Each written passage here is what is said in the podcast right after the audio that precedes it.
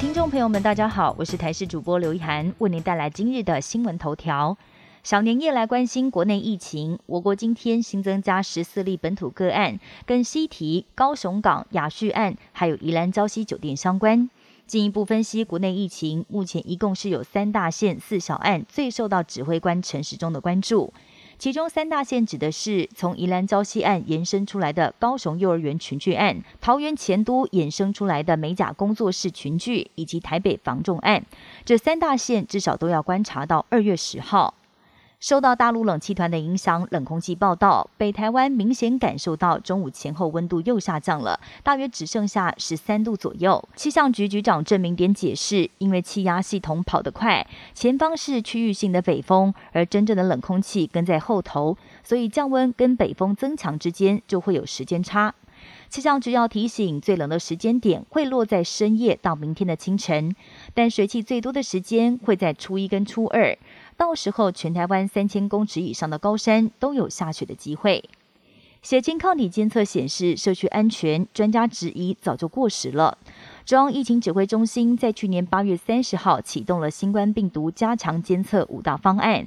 指挥官陈时中昨天表示，这结果显示呢，无症状或者是遗漏感染者很少，代表社区算是安全。但专家表示，这个结果是反映去年社区疫情的状况，而且现在社区奥密克戎传染力很强，春节期间的疫情应该是挡不住了，可能会多点爆发，并且会延续到三到四个月。请大家务必要戴好口罩，勤洗手，避免感染。快要过年了，台湾不少彩民都在封乐透、刮刮乐。美国加州最近就有人非常幸运中了这一期的照彩头彩。奖金高达四点二六亿美金，折合台币一百一十二亿元。就算扣掉税，还可以报回大约台币八十二亿元，变身成为亿万富翁，令大家非常的羡慕。不用胶水或胶带，让汤匙稳稳的粘在身上，像是不可能的任务一般。伊朗这名男子像是真人版的万磁王，他用身体平衡了八十五根汤匙，打破金氏世界纪录。